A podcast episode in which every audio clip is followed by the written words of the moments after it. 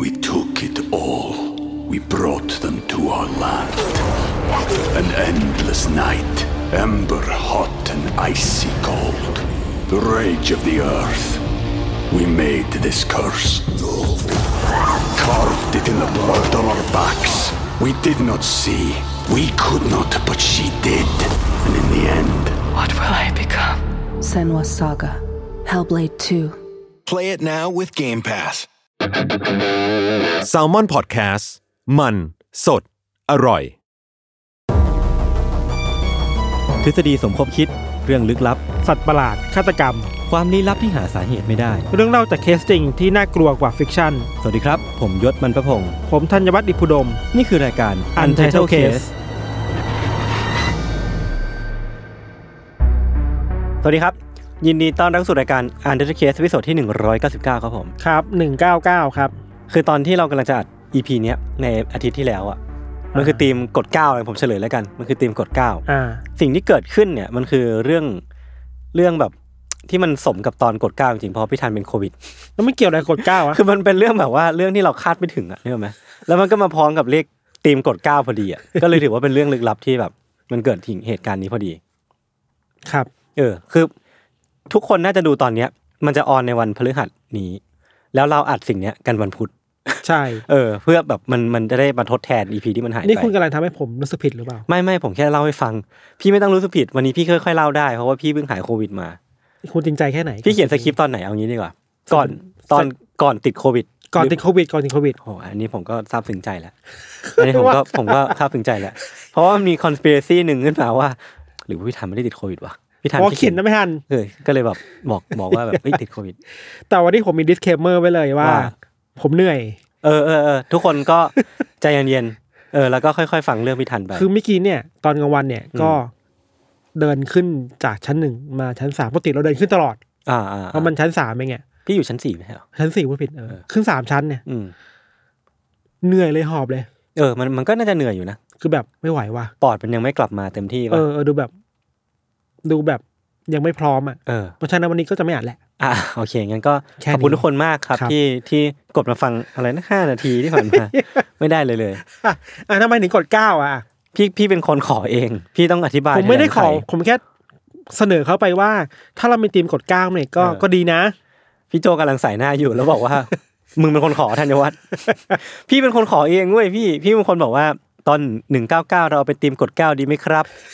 แล้วก็ไม่ได้มีโซลูชันมาด้วยว่ากดเก้าเนี่ยมันจะนำไปสู่อะไร เอ้ยแต่ตอนนั้นผมมีโซลูชันแล้ว ผมมีไดีย พี่มีเรื่องในหัวอยู่แล้วใช่ปะ ใช่ใช่ มาอีกแล้วเหรอรีเวิร์สเอนจิเนียร์อีกแล้วเหรอ เออคือกดเก้าอ่ะ ผมว่าเราก็จะยึดจากเลขเก้าเป็นหลักเนาะ ครับ เออ มันก็จะไม่ได้ไม่ได้แบบต้องกดเก้าต้องมีเวิร์กของการกด แต่ผมว่ายึดจากเลขเก้าแล้วก็ลองไปหา อ่า เคสดูว่ามันแบบมีอะไรเกี่ยวข้องกับเลขเก้าที่มันน่าเล่าบ้าง อ่า เออ พี่ทันใช้หลักการคล้ายๆกันปะ ไม่ไม่บอก โอเค งั้นวันนี้พี่เริ่มก่อน ผมอยากรู้แล้ว คือของเราเนี่ย เออ เป็นเกี่ยวกับคำสาบ อือฮึ เคิร์ส ครับ คำสาบเกี่ยวกับ คำศัพท์กดเก้าก ดเก้า เฮ้ย มีด้วยเหรอ มันมีคำสาบเกี่ยวกับเลขเก้าจริงๆนะ เออ คืออย่างไทยเนี่ย เราชอบมีพวกตำนานเมืองแบบต้องโทรเบอร์ 999 อ่าต่อติดตาย 999 ต่อติดตายใช่ป่ะ อืม เราจำได้ว่าตอนที่เราไปดูหนังตอนเด็กๆอ่ะออกจากโรงแล้วโทรเลยเว้ย เออเออ ทุกคนโทรหมดเลยในโรงนั้นอะอะไร เอ เงี้ย อ มันก็เป็นตำนานเมืองแบบไทยๆเนาะแต่ว่า ในระดับโลกครับ อืม หมายเลข 9 เนี่ย มันก็มองได้หลายแบบ ครับ บางคนบอกว่าถ้า 9 เนี่ย หันกลับมาคือเลข 6 อ่า หกเนี่ย ก็คือ คือ สัญลักษณ์ของซา ซา ตา ตาน น อ่ะ อืม คนฝรั่งก็จะแบบมีความคิดแบบนี้อยู่อะไรอย่างเงี้คยรับ นะ ส่วนเรื่องของเราวันนี้เนี่ยมันก็พูดถึงเป็นเรียกว่าเป็นคำสาปประมาณนี้เกี่ยวกับเลขเก้า อือฮึ มันคือคำสาปซิมโฟนีลำดับที่เก้า อ่า Curse of the Nine Symphony เออ ก็คือเป็นแบบเป็นบทเพลงที่แต่งโดยคีตักกวี ใช่ คือหลักๆนี้ยศคือว่า อืม แก่นของเรื่องเนี้ยมันคือความเชื่อที่เป็นคำสาปนะว่า อือฮึ บรรดาขีตากวีหรือนักประพันธ์เพลง ครับ ชื่อดังระดับโลกนั้นน่ะมักจะเสียชีวิตหลังจากที่แต่งเพลงซิมโฟนีลำดับที่เก้าของตัวเองเสร็จเว้ย อ่า คือเก้าไปถึงสิบมันจะเสียชีวิตตอนนี้ อ่าอ่าอ่าคืออันเนี้ยผมไม่ค่อยมีความรู้เรื่องเพลงคลาสสิก แต่ว่า คือซิมโฟนีหมายเลขเก้าเนี่ยมันไม่ได้เจาะจงว่าเป็นของบีโธเฟนของ ไม่ ของ ไม่ บาร์กแต่ว่ามันคือทุกคนสามารถแต่งซิมโฟนีไปเรื่อยๆจ ใช่ นมาถึงลำดับที่เก้า เรียกได้ว่าเป็นลำดับอะเป็นซีเควนต์ อ่ะ อะ นึกออกนึกออก อันที่เก้าของตัวเองแล้วอะไรเงี้ยครับ า ว่ากันว่าคำสาปเนยยศมันเกิดขึ้นในยุคดนตรีสมัยโรแมนติกครับ ครับ อในช่วงประมาณปีหนึ่งแปดหนึ่งศูนย์ถึง อืม หนึ่งเก้าหนึ่งศูนย์เนาะ ครับ คือยุคยุคดนตรีสมัยโรแมนติกเนี่ย มันเป็นยุคสำคัญของดนตรีคลาสสิกเลยก็ว่าได้อะ อืม คือดนตรีมันเข้มข้นมากโรแมนติกอ่ะ อ่ามั มันเข้มข้นผ่านอารมณ์ความรู้สึกมาก มันพยายามฉีกกฎเกณฑ์เก่าๆไป ครับ หาระเบียบใหม่ ๆ ใน อืม ในการแต่งดนตรีเนาะภาพที่เห็นบ่อยๆคือการมีวงออร์เคสตราที่ใหญ่ อ่า มีวัทยากรเล่นแบบยิ่งใหญ่ เป็นมหรสพกันไหม ฟังแล้วรู้สึกแบบโหมันมันเร้าอารมณ์มากๆอะไรเงี้ย อ่า นี่คือช่วงพีคของของยุคนั้นนะครับ ครับ ส่วนความเชื่อเนี่ยมันเกิดขึ้นได้ เพราะว่ามันมีคนคนไปสังเกตว่านักประพันธ์เพลงหรือว่าคีตักกวีชื่อดังมาก ๆ หลายคนเนี่ย อืม มักจะเสียชีวิตหลังจากแต่งซิมโฟนีลำดับที่ 9 ของตัวเองเสร็จ อ่า เริ่มต้นจากบีโธเฟน อ่าฮะ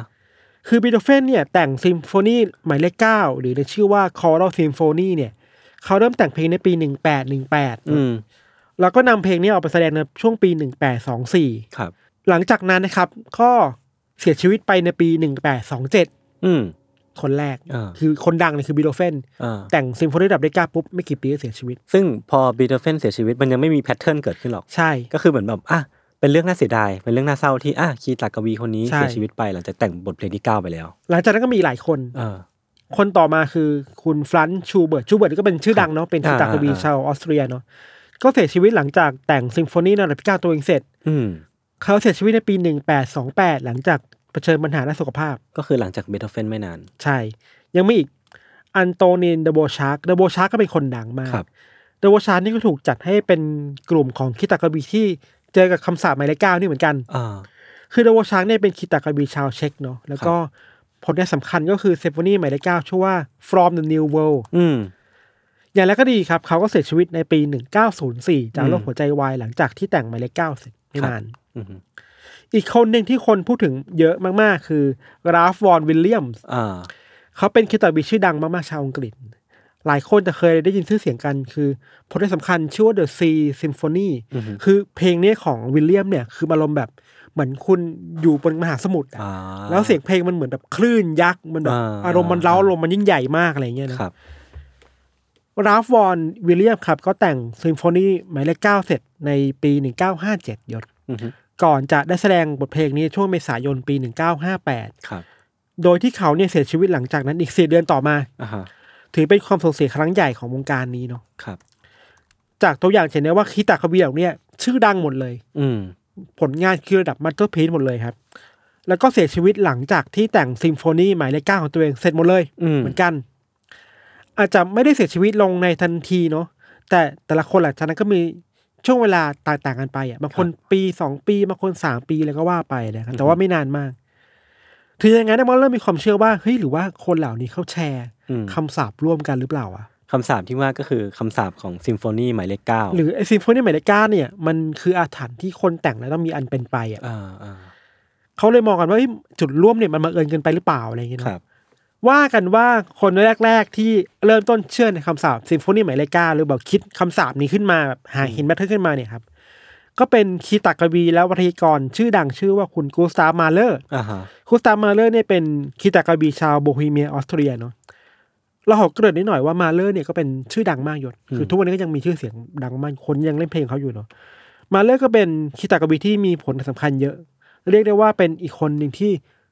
ประสบความสำเร็จ ครับ เยอะมากแหละ อุทิศชีวิตตัวเองให้กับการประพันธ์เพลงคิดค้นเพลงรูปแบบใหม่ อืม ๆ อะไรขึ้นมา คืออย่างนี้ยศมาเลอร์เนี่ยเห็นว่าทั้งมิโทเฟน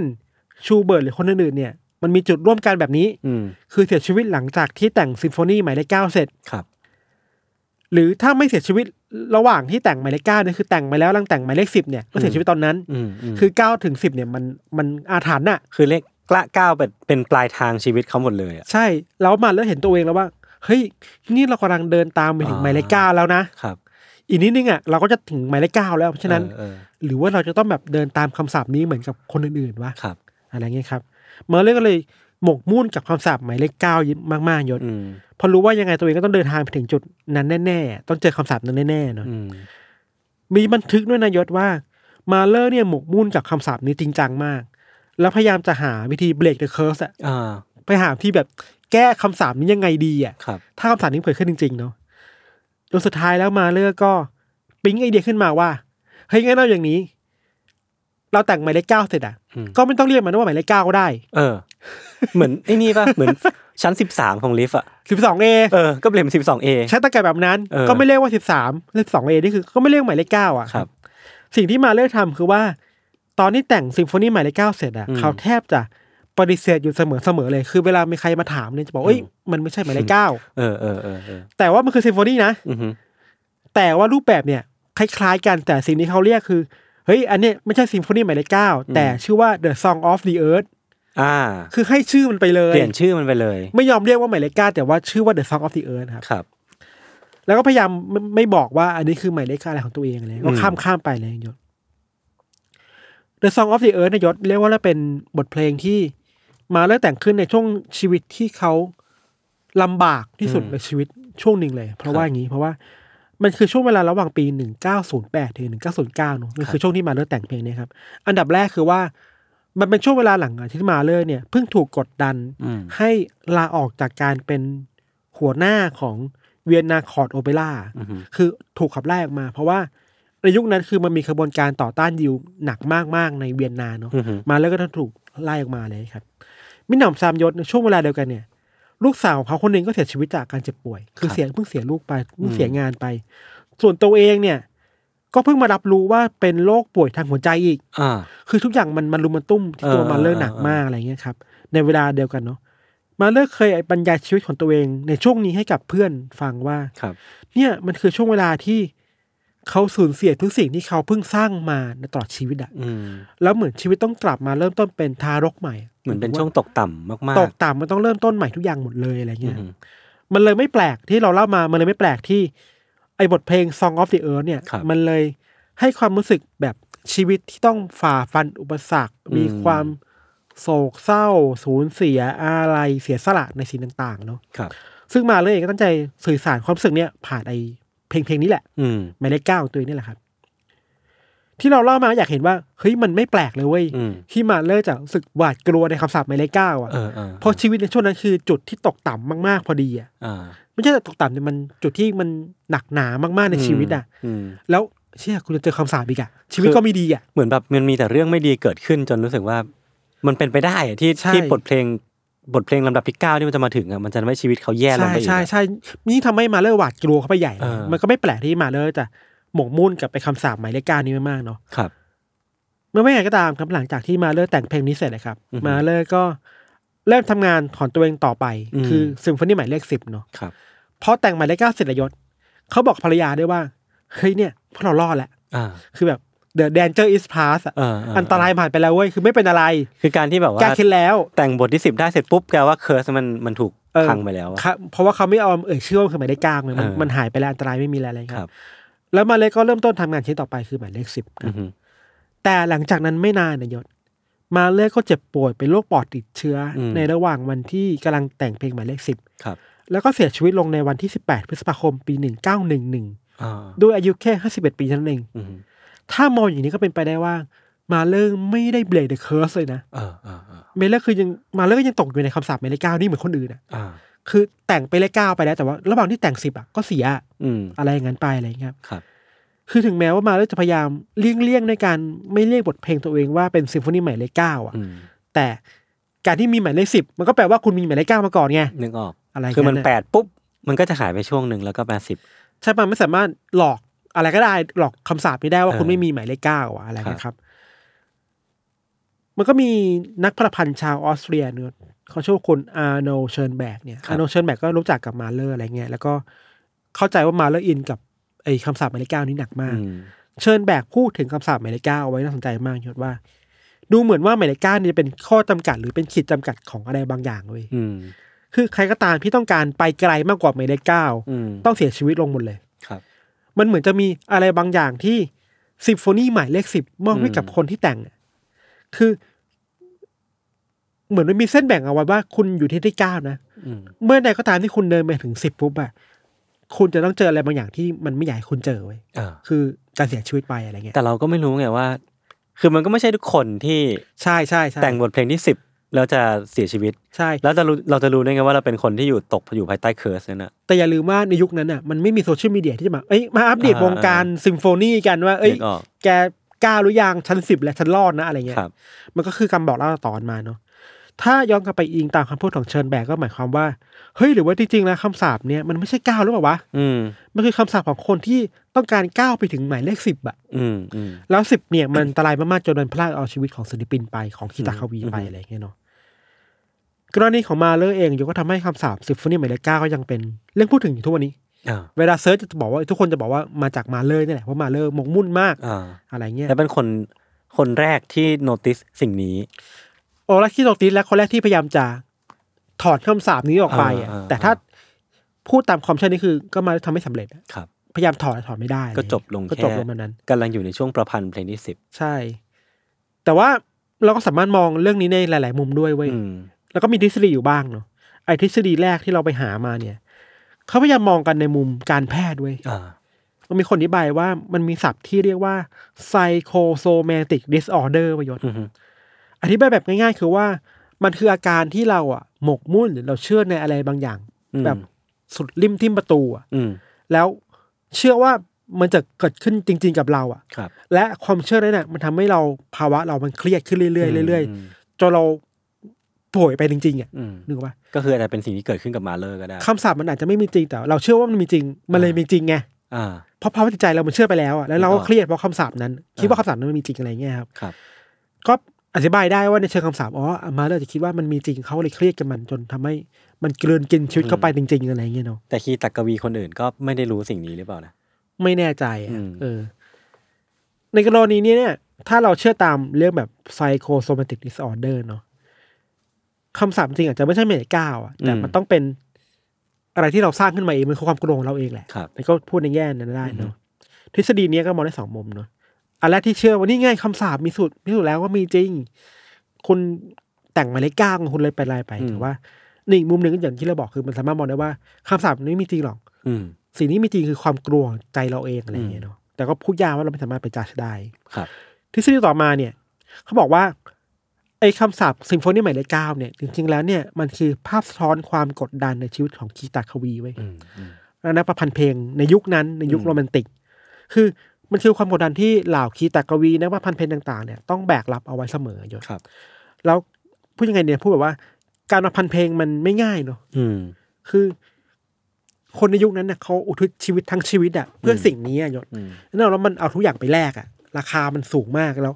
ราคาที่ต้องจ่ายจากซิมโฟนีหมายเลขเก้ามันคือชีวิตตัวเองอะ คือเรื่องของสุขภาพ ใช่ เรื่องของความเครียด ทุกอย่างเลยสุขภาพความเครียด เวลาร ย ใน ได้ ชีวิตที่มันหายไป ความมั่นคงในอาชีพ อ่า ครอบครัวเงินต่างๆ ทุกอย่างอะมันคือราคาที่พวกเขายอมจ่ายไป อือฮึ แต่สิ่งที่ได้กลับมาคือนั่นแหละ ชีวิตที่มันพังทลายลงมาคเพรั ราะ บ มันกัดกินเขามากเกินไปอะไรความ อือฮึ เครียดมันกัดกินมากเกินไปครับซีฟูนี่หมายเลขเก้าก็เลยเป็นแบบ เป็นจุดพอดีเลยอะที่แบบทุกอย่างมันถูกแบกมาหนักๆเรื่อยๆแล้วมันระเบิดอะตอนเนี้ย ครับ อะไรเงี้ยก็พออธิบายได้เนาะ อืมฮึ แต่ก็ไม่มีทฤษฎีหนึ่งที่ช่วยให้เราผ่อนคลายจากความกลัวซิมโฟนีหมายเลขเก้าได้คือว่า จริงๆแล้วเนี่ยก็มีอย่างที่ยศบอกไว้ว่า มันมีอีกหลายคนมากๆเลยที่ อืม แต่งซิมโฟนีหมายเลขเก้าสิบสิบเอ็ดแล้วเนี่ย อ่า ก็ยังปลอดภัยอยู่ เออ มีเห็นแบบสิบสี่สิบห้าก็ เยอะแยะมากมายในยุคปัจจุบันเนี่ย ครับ แต่ว่ามันก็มีคนเถียงกันว่า อืม ก็พวกนั้นมันเจอความลับแล้วไงว่ามันสามารถถอดคำสาปได้ยังไงบ้าง อ๋ออันนี้คือก็เชื่อแบบว่าในในมุมว่ามันมีคำสาปอยู่จ ใช่ ริง ใช่ใช่ใช่ แต่คนพวกนี้มีวิธีโดยบังเอิญ หรือว่าอาจจะไม่บังเอิญก็ไม่รู้ ใช่ ในการแบบ break the curse ได้ ใช่ แต่ก็นั่นแหละพอคิดได้คำๆว่าเอ้ยหรือว่าเขาบังเอิญเจออ ม วิธีการถอนคำสาปนะ ความลับของจักรวาล เออยังมีอีกสองปัจจัยที่มองข้ามไม่ได้เลยยศคือว่ามีคนไปวิเคราะห์เพิ่มเติมเนอะว่า อย่าลืมว่าศิลปินทั้งบิโธเฟนชูเบิร์ตหรือมาเลอร์ในยุคนั้นนะครับ พวกเขาต้องใช้ชีวิตอยู่ในสังคมที่มันเปลี่ยนแปลงไปอย่างแบบรุนแรงมากยศ อืม แน่นอนอย่างบิโธเฟนเนี่ยอยู่ผ่านยุคปฏิวัติมา อืม ฝรั่งเศสมายุโรปมาอะไรเงี้ยเขาต้องเจะสงครามเจอกับความเปลี่ยนแปลงหลาย ๆ อย่าง ต่อสู้กับการเมืองความคาดหวังของสังคมอะไรเงี้ยแน่นอนว่า สิ่งเหล่านี้มันส่งผลต่อชีวิตด้วยเนาะ อืม หรือมาเลอร์เองเนี่ยอยู่ยุคแบบ คนยิวโดนต่อต้านหนักอะ อืม ถ้าออกจากงานแล้วสภาพความเป็นอยู่ก็ไม่ดีสงครามมันมันพลากอะไรไปหลายอย่างอะนะครับ สิ่งเหล่านี้ก็เป็นตัวหนึ่งที่ส่งผลต่อพวกเขาด้วยครับ อืม สุดท้ายแล้วเราไม่แน่ใจแหละคำสาปมีจริงไหม อืม ไม่จริงอ่ะแต่ว่า คำสาปเหล่าเนี้ยมันคงไม่ได้เกิดขึ้นแบบลอยๆเว้ย ครับ คือโอเคแหละเราเชื่อว่ามีคำสาปได้แต่ว่าคำสาปอาจจะเป็นผลผลร่วมของอะไรบางอย่างหรือเปล่า สงคราม อืม ภาวะความแบกรับทางจิตใจและร่างกายที่เหล่าคีตาคาวีต้องแบกรับมาตลอด ครับ เก้าครั้งที่แต่งซิมโฟนีมาอะไรอย่างเงี้ยครับ อืม จนทำให้ทุกอย่างพอมันรวมกันปุ๊บเราเราสนใจว่ามันคือคำสาปแล้วไม่คิดว่ามันคือความบังเอิญอะ อ่า อะไรประมาณนั้น หรือความบังเอิญจะมีเหตุผลที่เราหาเหตุผลไม่ได้อีกก็ได้ อืม อะไรเงี้ย สุดท้ายนั่นแหละครับ บทเพลงเหล่านี้ก็ น่าจะหมายถึงยุคที่คนยอมอุทิศชีวิตเรา อืม ของตัวเองอ่ะเพื่อสิ่งเหล่านั้นมาแล้ว อืม บางทีราคามันจ่ายเป็นสุขภาพร่างกายจิตใจไปอะไรเงี้ย ครับ ประมาณนี้ เออ จริง ๆ แล้วเหมือนเคยได้ยินมาว่าเลขเก้าอ่ะ มันก็เป็นเลขที่แบบ ถ้าเราลองมองในแง่คือมันเป็นเลขหลักหน่วยที่มีค่ามากที่สุด ใช่ คือพอเราแต่งเพลงไม่รู้นั้นลองลองแบบคิดคิดในมุมเขานะพอแต่งเพลงมาถึงบทเพลงที่เก้า อืม บทเพลงต่อไปคือบทเพลงที่สิบมันแบบเป็นเป็นช่วงเปลี่ยนผ่านของแบบ ใช่ แค ใช่ เรียของเราอยู่เหมือนกันนะ มีมีคนที่อย่างนี้เหมือนกันมีทฤษฎีว่าเลขเก้าเนี่ยคือเลขสุดท้ายนะ เออ สมมติถ้าเรานับว่าศูนย์คือเลขหนึ่ง ใช่ ศูนย์ขึ้นมาก่อนศูนย์หนึ่งสองสามสี่ห้าหกเจ็ดแปดเก้า สิบมันคือสองหลักแล้วอะ ใช่มันมันมันเป็นตัวใหม่แล้วอ่ะ ใช่ ถ้าตามหลักหน่วยเดียวอ่ะเก้าสุดท้ายไปนะ อืม แล้วพอมันเป็นตัวเลขเก้ามันคือการทุ่มทุกอย่าง อืม เพื่อก้าวอันนี้อ่ะ เออเออเออมันก็เลยเหมือนว่าเราต้องใส่สุด เออ พ มันใส่สุดอ่ะ พอมาถึงเลขหลักสิบอ่ะมันเหมือนต้องมานั่งรีสตาร์ทอะไรบางอย่างแล้วมันอาจจะแบบ ใช่ใช่ กดดันเครียดตรงนั้น ใช่ เพราะว่ามันก็มีทั้งชีวิตทั้งชีวิตมาเกี่ยวข้องว่าแบบ อืม แคเรียของตัวเองในฐานะนักคีตากวี คีตากวีมันจะไปรอดไหมอะไรเงี้ยเนาะ ใช่ใช่แล้วว่าสิ่งสำคัญที่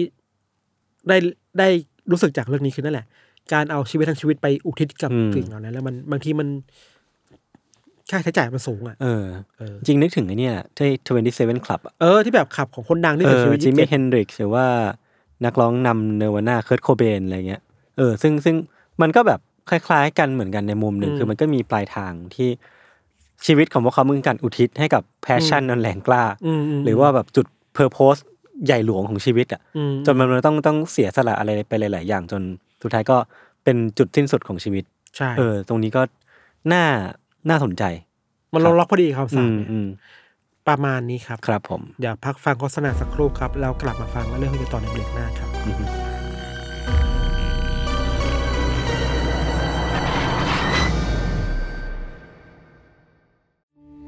We took it all. We brought them to our land. An endless night, ember hot and icy cold. The rage of the earth. We made this curse. Carved it in the blood on our backs. We did not see. We could not, but she did. And in the end, What will I become? Senwa Saga. Hellblade 2. Play it now with Game Pass.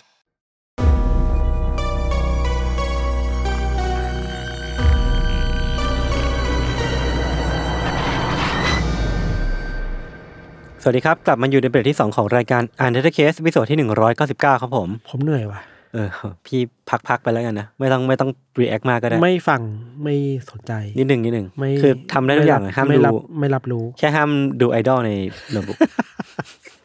โอเคครับ ในเรื่องผมเนี่ย ขอเกรินก่อนว่า เราอ่ะพูดถึงเลขเก้ากันแบบค่อนข้างเป็นโจ๊กเนาะเพราะว่าพี่ทันอ่ะอดอปมาจากพี่สเตฟานอินติฮิโร่ อ่ะกดเก้ากดเก้า เออแล้วเราก็มาเล่นเป็นมุกตลกโปกฮากัน อ่า แต่ถ้าสมมติว่าเราลองมานั่งเปลี่ยนบริบทมันลองมองมุมกลับอะจริงๆ เลขเก้าก็เป็นเลขที่น่ากลัว เพราะว่าเมื่อกี้ที่เราคุยกันว่า มันเป็นเลขหลักหน่วยตัวสุดท้าย มันเป็นเลขที่มากที่สุด เท่าที่จะมากได้แล้วในในในบริบทของมันว่ามันเป็นเลขตัวเดียว เออ คือ พอแบบเนี้ยเราตั้งตัวเก้าไว้อะแล้วเราเปลี่ยนเป็นลักษณะนามอื่นๆอะเช่นเก้าศพเก้าวันเก้าฆาตกรเก้าคนเก้าเหตุการณ์อะไรพวกเนี้ย คือมันเป็นตัวเลขที่ทำให้ทุกอย่างมันดูแบบ ดูเยอะ กรีม ดูเยอะ ดูเอ็กซ์ดูน่ากลัวมากๆ เออแล้วมันดูมีความแบบมีความขลังมีความน่ากลัวอยู่ในนั้นอยู่เหมือนกัน แล้วก็เหมือนเป็นตัวเลขที่พร้อมที่จะทำให้ทุกอย่างที่มันไปอยู่ข้างหน้าดูร้ายแรงมากขึ้น อ่าอ่า แล้วก้าวที่ผมจะมาพูดถึงในวันนี้ครับ มันตามมาด้วยลักษณะนามว่าวัน ก็คือ 9 วันล เก้า อง วัน จินตนาการตามกันไปแล้วกันว่า 9 วันเนี้ยมันเป็นนำมาสู่ซึ่งเคสแบบไหนได้บ้างออ เก้าหนึ่ง ฮะ เก้าหนึ่ง เก้าหนึ่งอะไร วันนะ อีกไอ้ยน้ำมันปะ ใช่ เออโซฮอเก้าหนึ่ง คือเก้าหนึ่ง คือเรื่องเนี้ยเป็นเรื่องของผู้ชายชาวอิตาลีคนหนึ่งครับ ชื่อว่ามาโรพรอสเปอรี ครับ เขาเนี่ยเป็นอดีตตำรวจที่ชื่นชอบออกกำลังกายเป็นอย่างมากครับ คือเขาเนี่ยได้ไปเข้าร่วมกับสมาคมกีฬาของตำรวจเนี่ยแล้วก็เหมือนเป็นนักกีฬาแข่งขันปัญจักกีฬาที่โอลิมปิกกับไม่ทัน ปั่นจักรกีฬาเนี่ยเท่าที่ผมไปเซิร์ชมามันเป็นกีฬาห้าประเภทรวมกันมีทั้งแบบฟันดาบมีวิ่งแข่งมีเยอะมากเหมือนกันก็คือเป็นกีฬาที่น่าจะต้องเป็นคนที่แบบมีความสามารถทางด้านกีฬาสูงมากทางกายภาพสูงมาก แล้วก็เป็นคนที่ร่างกายแข็งแรงเท่านั้นถึงจะเล่นได้ ซึ่งคุณเมาโรเนี่ยก็เป็นหนึ่งในคนที่เก่งกาจในกีฬานี้มากๆถึงขั้นเป็นนักกีฬาโอลิมปิกเลยอะเออแล้วเขาก็ไปเข้าแข่งที่โอลิมปิกในฐานะ ตัวแทนทีมชาติอิตาลีก็ถือเป็นคนที่มีร่างกายแข็งแรงแล้วก็เป็นนักกีฬาที่เก่งกาจคนหนึ่ง ทีเนี้ยครับ วันหนึ่ง ในขณะที่คุณมาโร่เนี่ยอายุได้ 39 ปี ตอนนั้นนะเขาได้เลิกแข่งอาชีพ เป็นแข่งขันปั่นจักรกีฬาแล้ว ด้วยอายุอานามที่ใกล้หลักสี่คือวันนั้นที่เขาแบบเกษียณแล้วกำลังใช้ เอ๊ะไม่ใช่ เลิกเป็นนักกีฬากำลังใช้ชีวิตแบบทำงานไปเรื่อยเนี่ย มันก็มีเพื่อนซีของเขาคนหนึ่งครับที่วิ่งมาด้วยกันกับเขาตลอดหรือว่าออกกำลังกายด้วยกันกับเขามาตลอดเนี่ย ได้ชักชวนให้เขารู้จักกับการแข่งขันวิ่งมาราธอนงานหนึ่งไม่ทัน ซึ่งพอชักชวนเสร็จปุ๊บ อธิบายคร่าวๆว่ามันคือการแข่งขันอะไรเนี่ย เพื่อนคนนี้ได้ปลุกไฟในการวิ่งของเมาโร่ขึ้นมาว่า จากเดิมที่มันมอดไปแล้ว ตอนนี้เขากลับมาแบบแบบเชี่ยกูต้องวิ่งงานนี้ให้ได้ กูแบบต้องเข้าแข่งขันงานนี้ให้ได้ แล้วก็ทำให้เขาเนี่ยตัดสินใจที่จะกลับมาฝึกซ้อมอย่างหนัก เพื่อเข้าแข่งขันงานนี้ อืม ลองนึกตาม อันนี้ถามไม่ทันดูแล้วก็ถามทุกคนไปด้วยนะว่า ถ้าเราพูดถึงว่าการวิ่งมาราธอนเนี่ย อืม วิ่งที่ไหนในโลกมันถึงจะน่ากลัวที่สุดหรือว่าเอ็กซ์ตรีมที่สุด หรือว่ามันดูยากที่สุด ทะเลทรายอ่ะ อย่าอย่าตอบถูกเร็วดิ เออ คือจริงๆอะผมกล่าวว่า ให้พี่เดาแบบพวกพวกโลกเหนือหรือว่าพวกเอเวอเรสต์อะไรพวกเนี้ยเออแต่จ อ่ะ ริง ไม่ ๆ เอา อะ ไม่ไม่ไม่เอเวอเรสต์เอเวอเรสต์ อ่า ทะเลทราย โอเคโหยาก โอ้ ว่ะ โหพี่ ยากยาก เดาเดาอีกนิดนึงน่าจะถูกแล้ว คือเชื่อว่าทะเลทรายเนี่ย โดยเฉพาะกับทะเลทรายซาฮารา อ่า เออ น่าจะเป็นแบบชื่อหนึ่งในคำตอบที่หลายๆ คนน่าจะป๊อปอัพขึ้นมาแรกๆ เนาะ และที่หลายคนอาจจะไม่รู้ รวมถึงผมผมเองก่อนเล่าเรื่องเนี้ยก็ไม่รู้เหมือนกันคือ โลกของเราไม่ทัน มันมีการจัดงานแข่งวิ่งมาราธอนที่ทะเลทรายซาฮาราด้วยนะ อ่า อันนี้พี่รู้ปะ เออไม่รู้ คือผมเพิ่งเพิ่งรู้ไว้ว่า มันมีการที่มันมีคนไปจัดงานวิ่งแข่งมาราธอนกันที่ซาฮาราจริง ๆ เพราะว่าในภาพจำเราอะซาฮารามันดูร้อนมากๆ มันดูแบบโหดมากๆ เออดูมันดูแบบไม่ภูมิอากาศไม่เหมาะกับการ เออออกกำลังกายอ่ะ แต่มันมีจริงๆ แล้วมันมีมานานแล้วด้วย มันชื่อการแข่งขันชื่อว่ามาราธอนเดอะซาเบิลนะครับ ซึ่งมันถูกขนานนามว่าเป็นงานวิ่งที่หินที่สุดบนโลกใบนี้ อืม เออหินแต่ว่ามันมันเป็นทรายนะ คือมันก็ไม่ใช่หินแบบนั้นนะคือมันไม่น่ามีไม่น่ามีใครบนโลกเนี้ยไม่รู้จักทะเลทรายซาฮารา ครับ คือมันเป็นพื้นที่กว้างสุดลูกหูลูกตาในทวีปแอฟริกาครับที่ไม่ว่ามองไปที่ไหนเนี่ยก็จะเห็นแต่ทรายทรายแล้วก็เนินทรายแล้วก็ไม่มีอะไรอีกเลยนอกจากกระบองเพชรหรือว่าอาจจะมีอูดบ้างเนาะพื้นที่ของมันเนี่ยมันมีขนาดเกือบเท่าสหรัฐอเมริกาเกือบทั้งประเทศ คือมีขนาดแบบเกือบเท่าอเมริกาที่ก็ใหญ่มากๆด้วยขนาดพื้นที่9ล้าน2แสนตารางกิโลเมตรพี่ทัน แล้วก็เป็นทะเลทรายที่ถือว่าร้อนที่สุดในโลก มีอุณหภูมิเฉลี่ยทั้งวันเนี่ยครับสูงกว่า 38-40 องศาทั่วทุกพื้นที่ ครับ และสูงที่สุดเนี่ยเท่าที่เคยมีมาเนี่ยคือ 47 องศา คือร้อนแบบร้อนมากๆอะจนจนจินตนาการไม่ถูกเหมือนกัน เออ แต่ว่าพอทะเลทรายซาฮาราเนี่ยกลับมาอยู่ช่วงกลางคืนไม่ทันพอดวงอาทิตย์มันคล้อยตกไปปุ๊บอะอากาศตอนกลางคืนมันมีอากาศหนาวเย็น ที่อาจจะทำให้คนที่อยู่ตรงนั้นน่ะรู้สึกว่าหนาวสั่นขึ้นมาได้ เออ คือมันมีความคอนทราสต์ตอนกลางวันก็ร้อนจัดตอนกลางคืนก็มีความหนาวเย็น แล้วมันก็มีโอกาสที่ถ้าคุณอยู่ตรงนั้นเนี่ยมันมีโอกาสที่คุณจะเจอกับพายุหมุนพายุทราย แล้วก็สัตว์ร้ายที่มันเป็นแมงป่องมีงูพิษอีก อ่า จำนวนมากอ่ะ เออเออ ทำให้ลำพังตัวทะเลทรายนี้เองอ่ะมันก็อยู่ยากมากๆแล้วอ่ะ วันอันตราย เออ มันมันแบบว่านับภาษาอะไรกับการที่คนจะไปแข่งวิ่งกันตรงเนี้ยมันดูเป็นเรื่องที่แบบโหดมากๆแล้วก็จินตนาการได้ยากมากจริงๆเหมือนกัน ครับ มาราธอนเดอะซาเบิลเนี่ยครับมันไม่ใช่การแข่งขันวิ่งมาราธอนธรรมดาธรรมดาแต่ว่ามันเป็นการแข่งขันวิ่งที่มีกิจกรรมค่อนข้างเฉพาะตัว นอกจากว่ามันเป็นการแข่งวิ่งที่ที่ซาฮาราแล้วเนี่ย มันยังเป็นการแข่งวิ่งที่กินระยะเวลาต่อเนื่อง 6 วันไม่ทัน โอ้ คือมันแข่งกันเป็นวันวันๆวันละหนึ่งสเตจ อ่า สเตจหนึ่งเนี่ยก็จะประมาณ 1 มาราธอนรอบก็คือประมาณ 42 กิโลเมตร หรือว่าบางวันเนี่ยอาจจะเกิน 42 อาจจะเป็น 50 บ้าง 60 บ้าง แต่กลายเป็นว่าคนที่เข้าแข่งมาราธอนเดอะซับเบิลเนี่ยจะต้องแข่งวิ่งมาราธอนเป็นเวลา 6 วันติดต่อกัน อืม เออ แล้วก็เหมือนหาผู้ชนะในแต่ละวัน แล้วก็มาหาผู้ชนะสิ้นสุดในวันสุดท้าย ครับ คือมันก็เป็นอะไรที่โหดมากๆ แล้ว มันมีรูทหนึ่งไม่ทันที่มันยาวที่สุดในประวัติศาสตร์ของมาราธอนเดอะซับเบิลอ่ะคือวันหนึ่งอ่ะนักวิ่งอ่ะต้องวิ่ง 86 กิโลเมตรอ่ะ เออ คือมันมันมันคือเกินเกินมาราธอนสองรอบอะ ครับ เออ แล้วมันเป็นอะไรที่ยาวมากๆ แล้วก็ท่ามกลางสภาพอากาศที่มันค่อนข้างโหดเหมือนกัน เออ แล้วก็อย่าลืมว่าเนี่ยคือการวิ่งในทะเลทรายซาฮารานะคิดดูว่ามันเป็นอะไรอะไรที่ยากแค่ไหนครับ คือการแข่งขันมาราธอนซับเบิลเนี่ยมันมีมาตั้งแต่ปี 1986 และเรื่อยมาจนถึงปัจจุบันนี้ ซึ่งปีที่เมาโร่เนี่ยครับตัดสินใจที่จะเข้าแข่งขันเนี่ยคือปี 1994 ที่ พอเขาได้ยินเรื่องนี้จากปากเพื่อนเนี่ยไอ้เลือดนักวิ่งหรือว่าเลือดนักกีฬาในตัวเขามันก็แบบร้อนระอุ แล้วก็พลุ่งพล่านทำให้เขาเนี่ยรีบลุกขึ้นมาฟิตซ้อมทันที ไม่มีอะไรหยุดยั้งเขาได้ครับ แม้แต่ว่าภรรยาที่คิดว่าเมาโรเนี่ยบ้าไปแล้วคืออคนปกติที่ไหนเนี่ยจะอยากไปวิ่งที่ทะเลสายซาฮาราและเป็นการแข่งขันวิ่งมาราธอนที่มันโหดขนาดนี้ ภรรยาเนี่ยก็พยายามรั้งเอาไว้เลยพี่ถันว่าแบบ คุณคุณจะเอาชีวิตไปทิ้งเหรอ เพราะว่ามันมีโอกาสที่คุณจะเสียชีวิตนะ อายุ 38 39 แล้วอะ่ะ แล้วก็คุณเมาโรกับภรรยาเนี่ยมีลูกด้วยกัน 3 คน อืม คือถ้าเขาไปแล้วเสียชีวิตขึ้นมาเนี่ย ลูกๆจะยังไง อ่า คือมันมีอะไรที่เมาโรต้องคิดหน้าคิดหลังเยอะมากเว้ยแต่ว่าสุดท้ายเขาก็เลือกที่จะไปแข่งขันที่นี่เพื่อ มันเหมือนเป็นแบบจิตวิญญาณเขาเรียกร้องสิ่งนี้อะคือเราเอง passion passion เออเราไม่สามารถบอกได้หรอกว่าเขาแบบคิดอะไรอยู่ แต่เขาต้องการที่จะแข่งขันในในรายการนี้จริง ๆ คือการแข่งขันในปีนั้นนะครับเมาโรแล้วก็เพื่อนของเขาเนี่ยที่ก็ไปวิ่งด้วยกันเนี่ย แล้วก็เหล่านักวิ่งผู้กล้าหาญเกือบ 80 ชีวิตเนี่ยครับก็ได้ออกสตาร์ทกันที่เมืองหนึ่งในโมร็อกโกในวันที่ 10 เมษายน วินาทีแรกที่เมาโรเห็นทะเลทรายซาฮาราเนี่ยเขาบอกว่าเขาตกหลุมรักมันทันที อืม คือเหมือนว่ามันเป็นสภาพแวดล้อมที่มันกว้างใหญ่ไพศาลมากๆกับพี่ทัน อืม แล้วทุกอย่างเนี่ย มันดูประกายแวววิบวับ แสงสะท้อนทรายสวยมาก แล้วก็มันเหมือนมันเหมือนเป็นสภาพแวดล้อมที่เขาไม่เคยคิดฝันว่ามันจะมีอยู่เป็นจริงบนโลกเนี่ย อืม แล้วมันเป็นเป็นอะไรที่เขารู้สึกว่า เออ คิดถูกแหละที่ได้มาเข้าแข่งขันวิ่งที่นี่ คือเขาเนี่ยได้ออกวิ่งอย่างอย่างตื่นเต้นไม่ทันแล้วก็มีความสุขมาก คือการวิ่งสำหรับบางคนมันมีความสุขมากจริงๆแม้ว่าจะต้องเจอกับสภาพอากาศที่มันร้อนระอุ แล้วก็แดดที่มันเผาผิวเขาจนไหม้อะแล้วก็ข้าวของที่เขาต้องแบกไว้บนหลัง มันเป็นพวกอุปกรณ์กางเต็นท์ถุงนอนอะไรพวกเนี้ยที่เขาต้องแบกนักกีฬาทุกคนต้องวิ่งแบกไว้บนหลัง แล้วก็วิ่งฝ่าแดดไป แต่ด้วยการฝึกซ้อมที่เขาฝึกซ้อมมาดี แล้วก็ศักยภาพทางด้านกีฬาที่เขามีแต่ทุนเดิมเนี่ยทำให้ในช่วง 3 วันแรกครับเมาโรเนี่ยเป็นนักวิ่งคนแรกๆที่เข้าเส้นชัยของแต่ละสเตจเสมออคือใน 3 วันแรกอ่ะเขาเป็นนักกีฬาตัวเต็งเลยเว้ยคือแบบท็อป5ท็อป 10 แน่นอนอ่ะคือเป็นคนที่มีโอกาสสูงมากที่จะได้รับรางวัลในการแข่งขันครั้งนี้ ครับ เมื่อวันรุ่งขึ้นครับวันที่ 4 ของการแข่งขันเนี่ยได้เริ่มต้นขึ้น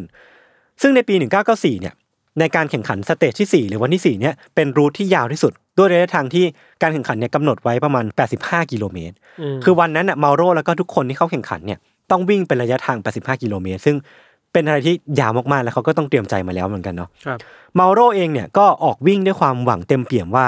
เขาเนี่ยจะต้องทำเวลาได้ดีกว่าคนอื่น ซึ่งวันนั้นน่ะเขาก็ทำเวลาได้ดีมากจริงๆพี่ทัน คือเขาคีบโมเมนตัมการวิ่ง จังหวะการวิ่งไว้ได้ดีมากจนเขาเนี่ยเริ่มทิ้งห่างนักวิ่งคนอื่นๆไปเรื่อยๆ เพื่อนของเขาเนี่ยคือไม่ต้องนับเลยเพื่อนเขาหายไปนานแล้ว ตอนนี้เขาวิ่งนำเดี่ยว แล้วก็เมาโรเนี่ยเร่งความเร็วมากๆจนไปถึงอันดับที่สี่ของการแข่งขันนี้ได้ คือการแข่งขันเนี่ยมันร้อนแรงสมกับอุณหภูมิ 46 องศาของทะเลทรายในวันนั้นเนาะ ครับ แต่ดูเหมือนว่าไออุณหภูมิที่มันสูงขนาดเนี้ยพี่ทัน มันจะร้อนแรงเกินจน ไอความร้อนที่มันแดดเนี่ยมันไปกระทบกับทรายอะทำให้ทรายมันกลืนกลืนความร้อนแล้วก็ไอออกคายออกมาเป็นเป็นไอความร้อน อืม และไอความร้อนเนี้ยมันนำมาซึ่งลมพายุทราย ที่มันกลายเป็นพายุหมุนเป็นพายุทรายที่มันพัดอยู่ตรงข้างหน้าเมาโรพี่ทัน อืม เมาโรเนี่ยพยายามวิ่งต่อในขณะที่ลมพายุหมุนเนี่ยมันเริ่มพัดแรงขึ้น พายุทรายมันเริ่มแบบบดบังวิสัยทัศน์ของเมาโรจนทำให้เขาเนี่ยวิ่งต่อไปลำบาก แต่เขาเองเนี่ยด้วยความที่เขาอยู่ในอันดับที่ดีมากๆพี่ทัน อืม เราลองนึกภาพในมุมเขานะว่า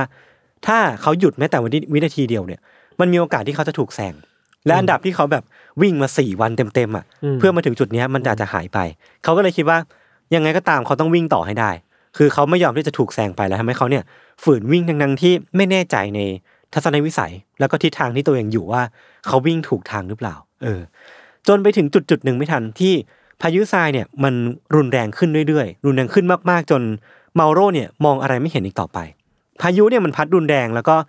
เม็ดทรายที่มันพัดมาโดนตัวเขาอ่ะ มันเหมือนเป็นเข็มเล็ก ๆ ที่มันจิ้มตัวเขาตลอดเวลาเพราะว่ามันมันพัดมาแรงมากอะเออคือเป็นเป็นคำที่เมาโรอธิบายไว้เนาะทำให้ตัวเขาเนี่ยมันแสบไปหมด แล้วก็จมูกเขาเริ่มมีเลือดกำเดาไหล เพราะว่าทรายมันเข้าไปแล้วก็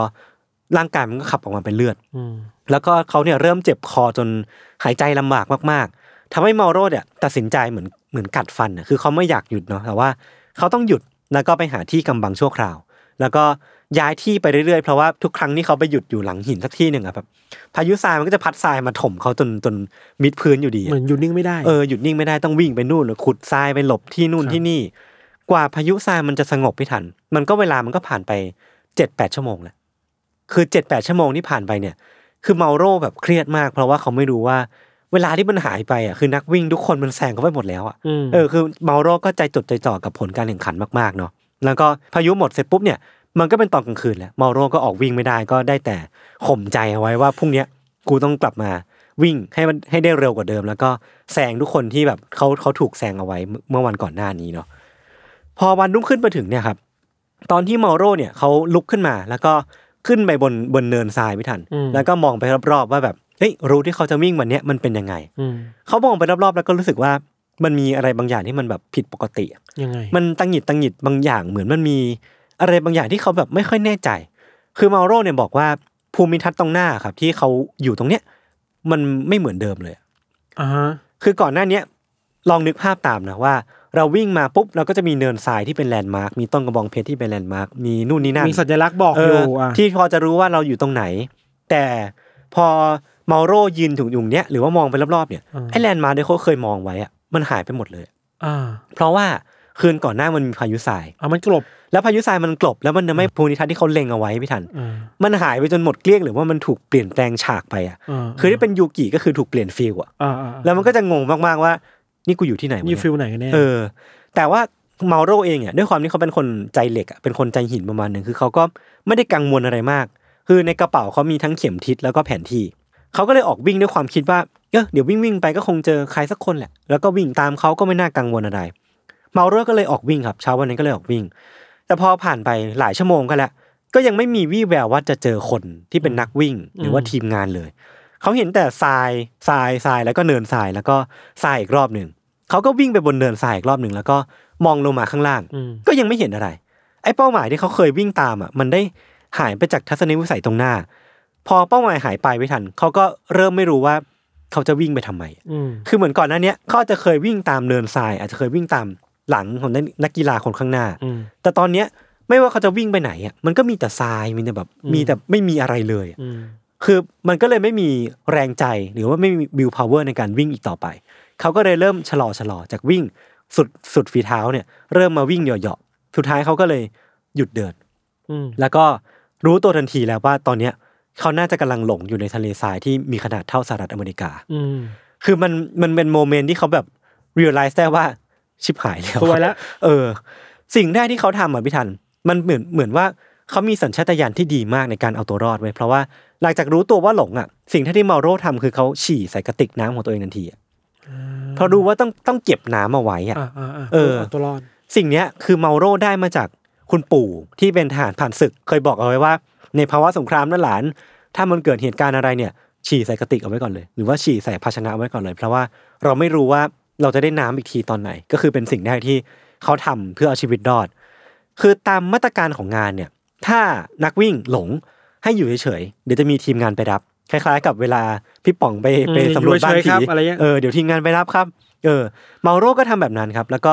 อยู่ที่เดิมนั่งพักแล้วก็ค่อยๆ จิบน้ำแล้วก็เอาแบบผ้าห่มเอาหมวกอะไรพวกเนี้ยมาใส่เพื่อรักษาอุณหภูมิร่างกายให้คงที่ เมาโร่ก็นั่งอยู่เฉยๆยังมีความหวังว่ามันจะมีการช่วยเหลือ และการช่วยเหลือเนี่ย มันก็มาถึงเร็วกว่าที่คิดครับ คือหลังจากผ่านไปวันเดียวเนี่ยเมาโร่อยู่ที่เดิมเป็นเวลาหนึ่งวัน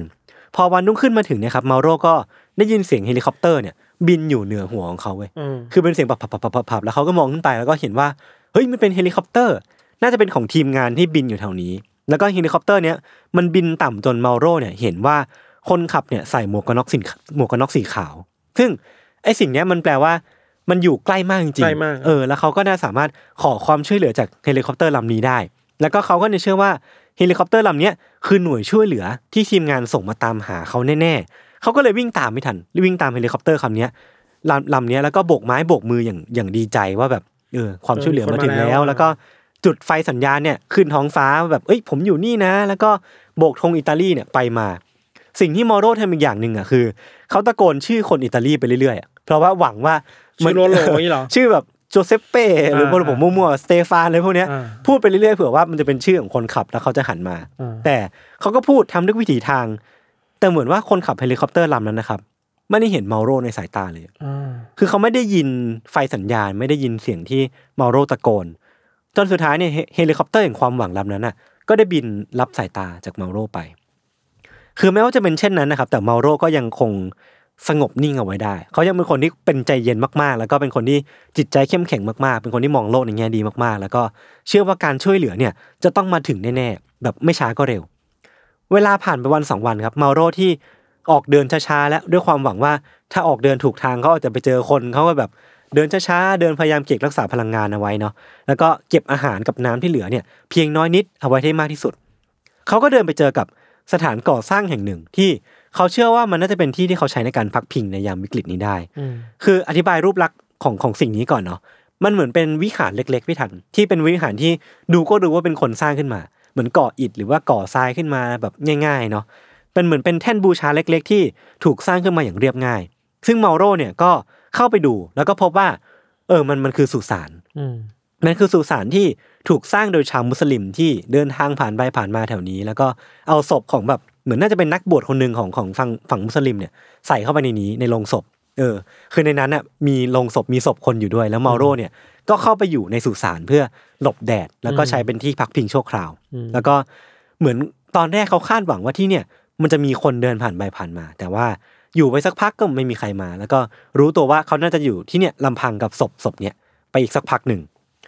เมาโรเนี่ยปักธงอิตาลีไว้บนหลังคาของสุสานที่นี่ แล้วก็เผื่อว่าคนที่เดินผ่านไปผ่านมาเนี่ยจะเห็น แล้วก็ใช้สุสานเนี่ยครับเพื่อหลบแดด และในในขณะที่เขาหลบแดดพี่ทันเขาก็ได้ยินเสียงจิ๊ดจิ๊ดแบบจิ๊ดจิ๊ดจิ๊ดจิ๊ด อืม อยู่ข้างบนหัว คือลองนึกภาพว่าเราเรามุดเข้าไปในสุสานเนอะมันจะเป็นที่มืดๆเป็นเหมือนอุโมงค์เล็ก ๆ ข้างบนนั้นน่ะมันมีเสียงแบบจิ๊ดจิ๊ดจิ๊ดจิ๊ด อืม ซึ่งเมาโรเนี่ยก็พบว่ามันคือขังข่าว อ่า เออเขาเนี่ยก็เลยเอามือเนะครับ เอื้อมไปจับขังข่าวตัวนี้ตัวหนึ่งมา แล้วก็เอามีดที่เขาพกมาด้วยอะปาดหัวขังข่าวออก อืม เพื่อกินเครื่องในกินอวัยวะภายในกินเลือดมัน อ่าอ่า คือการทำแบบเนี้ยมันคือการกระทำเพื่อเอาชีวิตรอด เอาตัวรอด คือเขาได้กินทั้งอวัยวะภายในเครื่องในทั้งสารอาหารแล้วก็เลือดที่เป็นน้ำให้กับเขาเขาก็กินหมดเลย แล้วก็ด้วยวิธีเนี้ยเขาทำให้ทำให้เขาแบบสามารถอยู่ต่อได้แล้วก็เขาก็ทำแบบเนี้ยครับซ้ำไปซ้ำมากับข้างคาวอีกยี่สิบกว่าตัว ยี่สิบกว่าตัว เออคือคือผมไม่แน่ใจว่าในความรู้สึกของคนที่ต้องทำแบบเนี้ยมันมันน่าจะแบบ desperate ขนาดไหน แต่ว่าด้วยความที่เมาโรเนี่ย เป็นคนที่จิตใจเข้มแข็งอ่ะเขาก็ไม่รู้ว่าเขาแบบรู้สึกอะไรกับกับเหตุการณ์นี้ขนาดไหนหรือเปล่า ครับ เออแต่ว่าสุดท้ายเนี่ยเขาก็เอากระดูกหรือว่าเอาซากของของข้างคาวเหล่านี้ครับไปฝังข้างนอกเพื่อเป็นการให้เกียรติพวกมันด้วยเหมือนกัน เมาโรเนี่ยอยู่ในสุสานเนี่ยครับเป็นเวลาหลายวัน เฝ้ารอการมาถึงของปาฏิหารย์จนมาถึงวันที่สามไม่ทัน เขาก็ได้ยินเสียงความหวังเนี่ย มันลอยมาอีกครั้งหนึ่ง ที่มาของเสียงคราวเนี้ยมันคือคราวที่แล้วมันคือเฮลิคอปเตอร์เนาะ อืม คราวเนี้ยสิ่งที่เมาโรเห็นน่ะมันคือเครื่องบินน่ะ อ่า ที่กำลังบินผ่านหัวเข้าไปเลยอะซึ่งช่วงจังหวะนั้นน่ะมันคือเวลาทองนี่เมาโรต้องคว้าเอาไว้ เพราะว่าเราไม่รู้ว่าเครื่องบินลำเนี้ยมันจะมารับเขาหรือเปล่า ซึ่งมีโอกาสน้อยมาก หรือว่าเครื่องบินลำเนี้ยมันจะบินผ่านไปเร็วแค่ไหนเมาโรต้องรีบเทคแอคชั่นอย่างเร็วที่สุด เมาโรก็เลยเอาทุกอย่างที่เขามีครับ ทั้งกระเป๋าอาหารทุกๆ อย่างเต็นท์อะไรพวกเนี้ยมาเป็นเชื้อเพลิงสำหรับจุดไฟ คือเขาเอาไฟแช็กจุด แล้วก็เอาทุกอย่างเนี่ยมาเป็นเชื้อเพลิงชนวนเพลิง แล้วก็ส่งสัญญาณควันไฟเนี่ยไปยังเครื่องบินลำนั้น ให้ได้แบบเขาเห็นสัญญาณควันไฟแล้วก็ลงมารับเมาโรอะ ครับ แต่หลังจากที่เขาเนี่ยโยนทุกอย่างลงไปทิ้งลงไปเพื่อให้มันก่อกองไฟได้เพื่อเอาชีวิตรอดพี่ทัน มันมีพายุทรายพัดมาทันทีพอดีอะ เชี่ยซวยอีก เออแล้วมันก็กลบทุกอย่างที่เขาทิ้งเอาไว้อะ อ่า จนหมดสิ้นอะ ก็คือแบบไม่ได้ช่วยอะไร เออ คือกองไฟนั้นอ่ะ มันเศร้ามากเพราะว่าเขาสละทุกอย่างลงไปเพื่อก่อกองไฟ แต่ก่อกองไฟได้ไม่นานพายุทรายพัดมาแล้วมันก็ดับกองไฟนั้นลงไปแล้วก็เหมือนดับความหวังเขาลงไปด้วยครับ เมาโรก็เครียดมากๆ แล้วก็เริ่มแบบเริ่มท้อแล้วเริ่มรู้สึกว่าเชี่ยมันอะไรวะ ชีวิตกูมันทำไมมันซวยขนาดนี้ แล้วก็กว่าพายุทรายมันจะพัดผ่านไปอ่ะ มันกินเวลาถึง 12 ชั่วโมงอะแล้ว 12 ชั่วโมงนั้นน่ะมันเหมือนเป็นเป็นเวลาที่มันกัดกร่อนจิตใจของเมาโรไปมากๆ เพราะว่าเขาไม่รู้ว่าพายุพายุเนี่ยมันจะผ่านไปตอนไหนแล้ว หลังจากผ่านไปอ่ะเขาจะได้รับการช่วยเหลือตอนไหนก็ไม่มีใครรู้เหมือนกัน จากเดิมที่เมาโรเนี่ยเป็นคนที่มีความหวัง แล้วก็เป็นคนที่มองโลกในแง่ดีอ่ะตอนนั้นนะครับเมาโรยอมรับว่าเขารู้สึกหดหู่ แล้วก็หมดหวังเป็นอย่างมาก เขาเชื่อว่าเขาเนี่ยน่าจะต้องตายแน่ๆ อืม แล้วก็เป็นเป็นการตายที่ช้าแล้วก็ทรมาน มันคือการอดตายคือการแบบอดอยาก เขาก็เลยอยากที่จะเร่งกระบวนการเนี้ยให้มันเร็วที่สุด เขาเท่าเท่าที่ทำได้ เมาเรอร์ก็เลยคิดว่า เขาน่าจะต้องจบชีวิตตัวเองลงที่สุสานแห่งนี้แหละ ครับ เพราะว่าในอิตาลีครับในกรณีของการที่คนคนหนึงหายตัวไปเนี่ย มันต้องใช้เวลาถึง 10 ปี ก่อนที่ทางการจะดีแคลร์เด e หรือว่าสามารถยืนยันได้ว่าคนเนี้ยเสียชีวิตไปแล้วมันซึ่งมันนานเกินไป ที่จะแบบใครจะมาช่วย เออใช่ แล้วถ้าสมมติว่าเขาถูกพบว่าเสียชีวิตอยู่ที่สุอยู่ที่สุสานแห่งนี้ ซึ่งมันก็มีมีเรคคอร์ดว่ามีคนเดินผ่านไปผ่านมาเนี่ย เรื่องมันอาจจะไปถึงทางการอิตาลีได้เร็วที่สุด ได้เร็วกว่า แล้วก็ภรรยาแล้วก็ลูกๆของเขาเนี่ยจะได้เงินประกันชีวิตของเขาไป อืม เขาก็แบบวางแผนมาแล้วอย่าง คิด ดี ข้าม ว่า ช็อตไปแล้ว เออน่าจะเป็นวิธีที่ดีที่สุดแหละ ครับ คือเมาโรเนี่ยไม่ได้เป็นคนกลัวตายครับ คือช้อยส์ในการฆ่าตัวตายของเขาเนี่ยเป็นช้อยที่ผ่านการคิดมาอย่างมาอย่างดีแล้วมากๆว่า มันน่าจะเป็นการตัดสินใจที่ดีที่สุดแล้วในในช่วงเวลานี้ เขาก็เลยเขียนโน้ตถึงตัวภรรยาเนี่ยครับด้วยฐานที่เขาพกมาด้วยเนาะแล้วก็เอามีดที่มีดเล็กๆที่เขาพกมาด้วยเนี่ยกรีดไปที่ข้อมือของตัวเอง อืม แล้วก็นอนรอยมทูตมาพรากวิญญาณไปที่สุสานแห่งนั้น แต่วันรุ่งขึ้นครับเมาโรเนี่ยก็ยังตื่นขึ้นมา อืม ยังตื่นขึ้นมาที่ทะเลทรายซาฮาราแห่งนี้อยู่ สาเหตุคืออะไรรู้ไหมพี่ทัน คือเขาอ่ะขาดน้ำมากๆจนเลือดเขาข้นอ่ะ อ่า เออ จนจนมันไม่สามารถไหลออกไปจนเขาเสียชีวิตได้ อ่านึกออก เออ คือมันมันเหมือนว่า มันเหมือนยังไม่ถึงเวลาตายของเขา อ่าอ่า เออ อันนี้คือสิ่งที่เมาโรคิดว่า เออ หรือว่ามันยังไม่ถึงเวลาตายวะจากเดิมที่เขาหดหู่เนี่ยเขาก็เลยรู้สึกว่าเออหรือมันเป็นสัญญาจากพระเจ้าหรือว่าจากใครก็ไม่รู้ว่าที่บอกว่า มันยังไม่ถึงเวลาตายของเขาแล้วเขาต้องลุกขึ้นมาฮึบสู้อีกครั้งหนึ่งเพื่อมีชีวิตรอดต่อไป แล้วก็กลับไปหาครอบครัว เขาก็เลยเริ่มกลับมาพิจารณาสถานการณ์ตรงหน้าตามความเป็นจริงอีกครั้งหนึ่ง คือเขาเนี่ยไม่ได้ไม่ได้อยู่ในสถานการณ์ที่มันย่ำแย่มากเลยพี่ทัน อืม คือเขายังมี energy bar ที่เหลืออยู่บ้าง เก็บไว้กับตัว แล้วก็พลังงานในร่างกายของเขาเนี่ยก็ยังอยู่แบบประมาณครึ่งหลอดอะเพราะว่าเขาเป็นคนที่ร่างกายแข็งแรงมากๆเนาะผ่านมาหลายวันเนี่ยเขาก็ยังมี energy เต็มเปี่ยมอยู่เขาน่าสามารถสามารถออกเดินทางได้อีกรอบหนึ่งเพื่อตามหาความหวังในการมีชีวิต แถมพอแรงใจเขากลับมาเนี่ยเขาก็พร้อมที่จะออกเดินทางอีกครั้งหนึ่งเพื่ออเพื่อมีชีวิตรอดอีกครั้งหนึ่ง แต่คำถามหลักๆ คือว่า เออทุกอย่างมันกลับมาปุ๊บมี energy มีแรงใจเนี่ยคำถามหลักๆ คือเขาจะเดินไปไหนอะ เราจะไปไหนต่อ เออเพราะว่าตอนนี้เขาอยู่ท่ามกลางทะเลทรายมันไม่ได้มีแลนด์มาร์กไม่ได้มีอะไรเลย เมาโรเนี่ยย้อนนึกถึงคำแนะนำคำแนะนำหนึ่งครับที่เขาเคยได้รับก่อนเริ่มแข่งว่า ถ้าคุณหลงนะ ถ้าคุณหลงในทะเลทรายซาฮารานะครับ ให้เดินตามเมฆที่คนเห็นที่เส้นขอบฟ้า อืม เมฆก้อนใหญ่ที่สุด ทางนั้นแหละ คือทางที่คุณจะเจอกับชีวิต อืม คือเขาใช้คำว่า life อะคือเหมือนว่าถ้าคุณเดินตามตามรูทนี้ไปเนี่ย คุณจะเจอกับชีวิตข้างหน้า ไม่ว่าจะเป็นโอเอซิส เป็นหมู่บ้าน เป็นอะไรก็ตามเนี่ย แต่ว่าถ้าคุณเดินตามเมฆไปเนี่ย คุณจะมีชีวิตรอด อืม แมวโรเนี่ยก็เลยมองหาเมฆที่ที่ที่ว่าเนี่ย ใหญ่ที่สุด เออ แล้วก็ใช้เข็มทิศเซตไปตรงนั้น แล้วเขาก็ออกเดินอย่างมุ่งมั่นมากๆว่า นี่แหละคือทางที่เขาจะมีชีวิตรอด มาโรก็เทมเช่นนั้นไปแล้วก็ออกเดินอย่างมุ่งมั่นครับ ระหว่างทางที่เขาเดินอ่ะเขาก็เอามีดอะฆ่างูฆ่ากิ่งกาฆ่าสิ่งมีชีวิตประปรายเพื่อเอามากินแล้วก็ดื่ม แล้วก็เขาก็ต้องดื่มฉี่ตัวเองเพื่อเอาชีวิตรอดด้วยเหมือนกัน มันเหมือนว่าในช่วงเวลานั้นน่ะ มาโรบอกว่าสัญชาตญาณในการเอาตัวรอดของเขา มันตื่นขึ้นมา อืม คือเขาไม่ได้รู้สึกว่าสิ่งที่เขาเผชิญอยู่อ่ะ มันเป็นเรื่องลำบากอะ อืม มันเหมือนว่าเป็นเป็นสิ่งที่เขาต้องทำอะ อืม เพื่อมีชีวิตรอดแล้วก็รู้สึกว่าเขาสามารถทำสิ่งเหล่านั้นได้อย่างง่ายดายเหลือเกิน ผมไม่แน่ใจว่ามันเป็นสัญชาตญาณของมนุษย์ในช่วงเวลาที่มันยากลำบาก เพราะ ห มั รือเปนคือแร ล่าง ขับแหละ เออแล้วมันมันทำให้ทุกอย่างเนี่ยมันดูโฟล์เหลือเกินสำหรับเมาโรในการมีชีวิตรอดเนาะแล้วเขาก็เริ่มมองว่าทะเลทรายเนี่ยมันมีมันเป็นพื้นที่ที่คนสามารถอาศัยอยู่ได้เว้ยมันมีน้ำมันมีของกินมีสิ่งต่างๆ มีความสวยงามที่คนสามารถอยู่ได้ แต่อันเนี้ยมันเป็นมุมมองของเมาโรนะที่อยู่ในช่วงเวลานั้น ซึ่งผมก็ไม่แน่ใจเหมือนกันว่าเขาคิดอย่างนั้นจริง ๆ หรือเปล่า แล้วก็เออไม่แน่ใจเหมือนกัน ทั้งหมดเนี้ยผมว่ามันเกิดขึ้นได้ เพราะว่าจิตวิญญาณของเมาโรเนี่ยที่อยากมีชีวิตรอด ที่มันแบบแรงกล้ามากจริงๆ แล้วมันสูงส่งมากจริงๆ อืม เขาไม่กลัวความตายอีกต่อไป เพราะว่าเขาเนี่ยอยู่กับมันตลอดเวลา อืม คือพอเราอยู่ใกล้ชิดกับความตายมากเนี่ย เราจะไม่ได้กลัวมัน เรามองมันเป็นเพื่อนแหละ อืม เมาโรก็บอกว่า เออ กูตายได้ทุกเมื่ออ ม กูจะกลัวมันทำไมวะในเมื่อมันเป็นเพื่อนกูแล้ว อืม ตอนเนี้ยเขาเขาไม่ได้แบบรู้สึกเสียดายชีวิตแล้วเขาก็มีมีชีวิตเพียงอย่างเดียว มีจุดหมายอย่างเดียวคือมุ่งไปข้างหน้า ครับ หลังจากออกเดินมาถึงวันที่ 8 ของการติดทะเลทรายครับ เมาโรก็ได้เจอกับบ่อน้ำเล็ก ๆ ที่มันเหมือนเป็นเป็นโอเอซิสที่เขาสามารถก้มลงไปดื่ม น้ำให้เต็มปอดได้อย่างชื่นใจ มันเหมือนว่าเดินทางมาตั้งนานอ่ะมันถึงจุดจุดเซฟสักทีหนึ่ง แต่ว่าพอเมาโรครับ ก้มหน้าลงไปดื่มอะเหมือนว่าเขาอ้วกออกมาหมดเลย เพราะว่าที่ผ่านมามันแบบเขาแทบจะไม่ได้รับน้ำอะ อ่า พอดื่มในปริมาณนี้มันมากเกินไปอะร่างกายมันก็เลยขับออปรับ กมา ไม่ไหว เออเขาก็เลยต้องใช้วิธีในการแบบค่อยๆ จิบ ค่อย ๆ จิบ แล้วก็อ้วกจิบอ้วกอะไรพวกเนี้ยไปเรื่อยๆทั้งวัน วันนั้นทั้งวันเขาก้มหน้าอยู่กับโอเอซิสตรงเนี้ยแล้วก็ดื่มน้ำเรื่อยๆแล้วก็เตรียมตัวให้พร้อมก่อนที่วันรุ่งขึ้นเนี่ยเขาจะออกเดินทางอีกครั้งหนึ่ง พอเขาพักจนหายเหนื่อยเสร็จปุ๊บเนี่ยเขาก็ออกเดินทางแล้วก็ออกเดินไปรอบๆที่โอเอซิสแห่งนั้นนะครับ จนเมาโรเนี่ยเริ่มสังเกตเห็นอะไรบางอย่างบนพื้น อืม สิ่งที่เขาเห็นนะพี่ชันมันคืออึแพะที่ อืม แห้งแล้ว อืม ซึ่งอือแพที่แห้งแล้วเนี่ย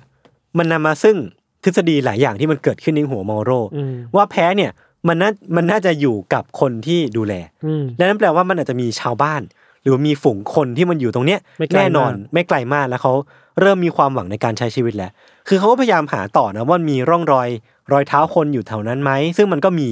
ที่สามารถบอกได้ว่าเป็นรอยเท้าของคนที่เดินอยู่แถวนี้ทำให้เมาโรเนี่ยเริ่มรู้สึกว่าตัวเองมีความหวังแล้วว่าคนน่าจะอยู่ไม่ไกลจากนี้ วันรุ่งขึ้นเมาโรก็เลยออกเดินทางอีกครั้งหนึ่ง แล้วเขาก็เห็นอะไรบางอย่างขยับอยู่ที่ไกลๆห่างตา พอเข้าไปใกล้ๆเนี่ยก็พบว่าสิ่งที่กำลังขยับอยู่ไม่ทัน คือแพะ อืม ตัวหนึ่งที่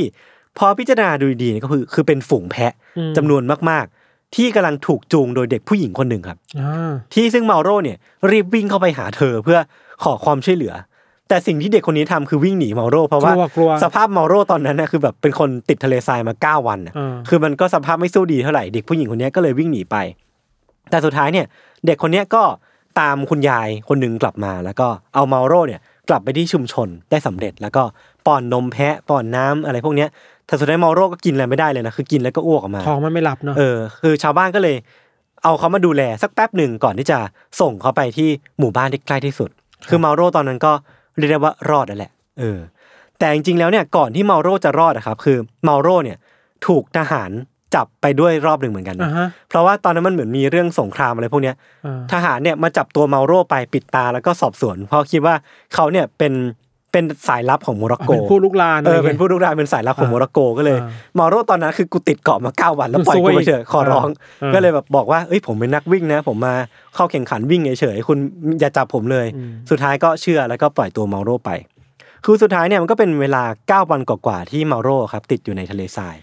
คือพอมานั่ง track record ดูอะเพราะว่าเมาโรเนี่ยออกนอกเส้นทางวิ่งหลักไปถึง 289 กิโลเมตรอะ โหเยอะมาก เออคือผมไม่รู้ว่ามันเกิดอะไรขึ้นกันแน่ อ่า แต่ว่า อ่า สมมติรูทหลักมันอยู่นี่ใช่ไหมเมาโรมันอยู่ไกล ไปไกลมาก สะเกือบ 300 กิโลเมตรอะแล้วก็เวลาเก้า9 วันกว่าๆเนี่ยมันก็เป็นเวลาที่นานมากพอที่ภรรยาของเมาโรเนี่ยจะคิดว่าเขาเนี่ยเสียชีวิตไปแล้ว และเธอก็เลยตกใจมากๆตอนที่เมาโรเนี่ยโทรไปบอกว่าเฮ้ยผมยังมีชีวิตอยู่นะ อืม ภรรยาก็เลยแบบโอ้เป็นไปได้ยังไงเนี่ยมันเกิดอะไรขึ้นกันแน่ ซึ่งในระหว่างที่เมาโรเนี่ยออกเดินทางเพื่อเอาชีวิตรอดเนี่ยครับมันก็มีการตามหาจากฝั่งทีมงาน จนตามรอยไปเจอว่าหลักฐานว่าเมาโรเนี่ยน่าจะอาศัยอยู่ที่สุสานแห่งนั้นแหละ อืม ที่เป็นที่ที่พักพิงของเขาเสมอมา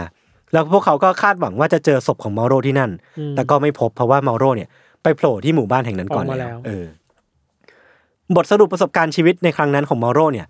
เขาเสียน้ำหนักไปถึง 15 กิโลกรัม เยอะมาก ในช่วงเวลา 9 วัน แล้วการขาดอาหารนานๆ การขาดน้ำนานๆ ไม่ทันทำให้อวัยวะภายในของเมาโรอะเสียหายเยอะมากๆอะคือทั้งตับและไตคือเกือบพังอ่ะ แล้วก็เสียหายมากๆ จนเขาเนี่ยต้องกินอาหารเหลวเป็นเวลาหลายเดือน แล้วก็มีอาการแบบตะคริวกินขาอยู่เรื่อยๆ หลังจากที่เขารอดมาแล้วไปอีกเป็นปีๆ ครับ แต่สุดท้ายเนี่ยพอเขาพักรักษาตัวจนหายดีไม่ทัน สิ่งที่มาโร่ทำเนี่ยก็คือการกลับมาวิ่งที่นี่อีกรอบหนึ่งอะ แก้แค้นนี่เหรอ เออคือมันไม่ใช่ไม่ใช่แค่รอบเดียวนะ คือเขากลับมาแข่งวิ่งที่มาราธอนเดอะซาเบิลเนี่ยอีกหกรอบด้วยกัน อ่า คือเหมือนว่าเขาหลงรักทะเลทรายไปแล้วอะ อ่า คือผมไม่เข้าใจเขาเต็มที่นะแต่เขาเหมือนว่า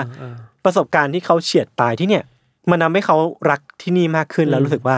เขาอยากที่จะเอาชนะมันอะอย่างที่ เรา พี่ธัน ไม่ พู รู้ ด อยากชนะ เออแล้วรู้สึกว่าเนี่ยมันคือแบบ lifetime achievement ของตัวเองว่าแบบ ครับ ประสบการณ์ที่เนี่ยมัน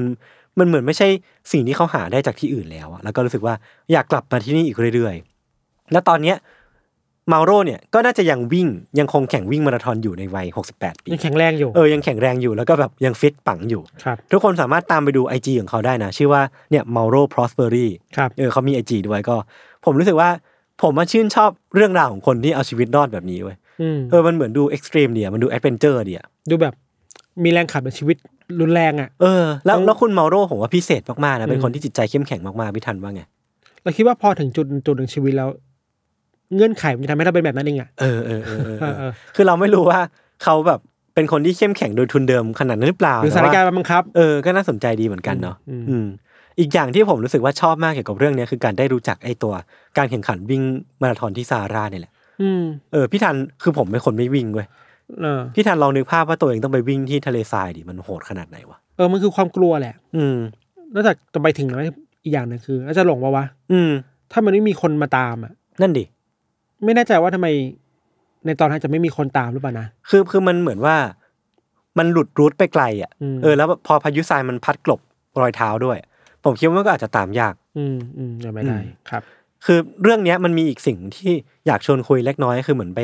เท่าที่ไปอ่านมา อืม มันก็มีคนตั้งคำถามถึงความน่าเชื่อถือของเรื่องราวของคุณเมาโรเหมือนกันว่า อืม เอ้ยมันมันเวอร์เกินจริงไปไหมไอสิ่งที่เขาเล่ามาเนี่ย มันคือสิ่งที่เขาให้สัมภาษณ์ไว้กับสื่ออย่าง BBC The Guardian อะไรพวกเนี้ยเนาะ